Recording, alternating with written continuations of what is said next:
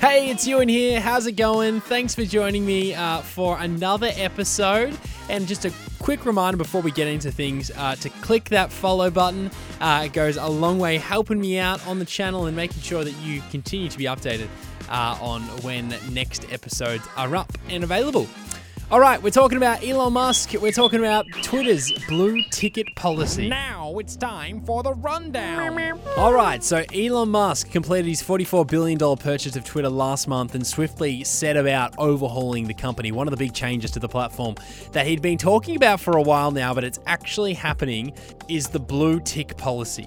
So originally, one of these blue ticks, just to get you up to scratch with what's going on, offered a certain uh, authenticity to a user on Twitter. It's also used in a multitude of other brands, including um, Instagram, particularly as well. But on the Twitter feed, if you saw a blue tick, it meant it was the legitimate, usually celebrity or company, because there's so many different bots or different fan bases or different scammers uh, that might hope to use someone's name to get something from somebody else. But with the blue tick, it meant the account was verified.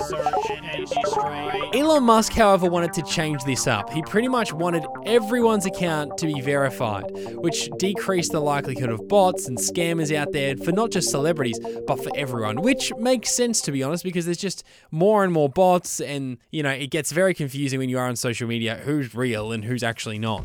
The only problem is, is that he's saying it's going to cost $8 a month to be verified. And a lot of celebrities and a lot of different accounts are not liking this. Ricky Gervais, I thought was funny. He said, My blue tick is gone. I'm not sure if I'm really me or not.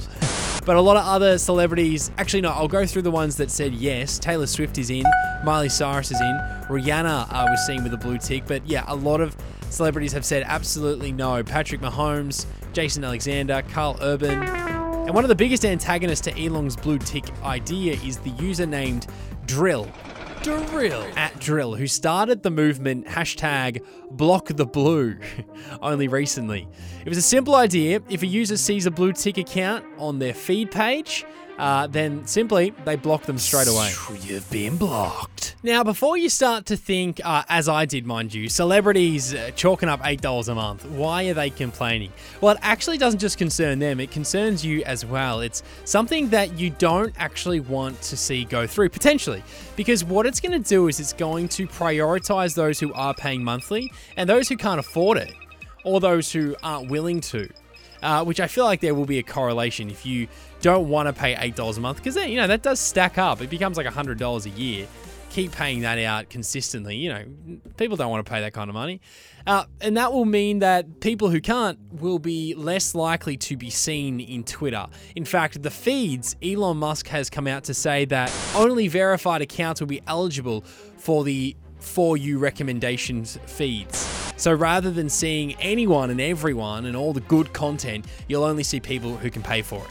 Of course, this is where it just gets all really confusing because only on the 23rd of April, a couple days ago, Owen Jones, the British columnist I was following on Twitter myself, uh, was supporting the Block the Blue hashtag movement. And he wanted everyone who, bought the subscription.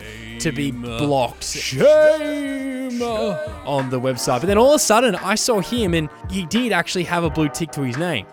What ended up happening was Elon Musk has backflipped from what he has originally suggested with the blue tick policy, which is just causing even more chaos. People don't know what is going on.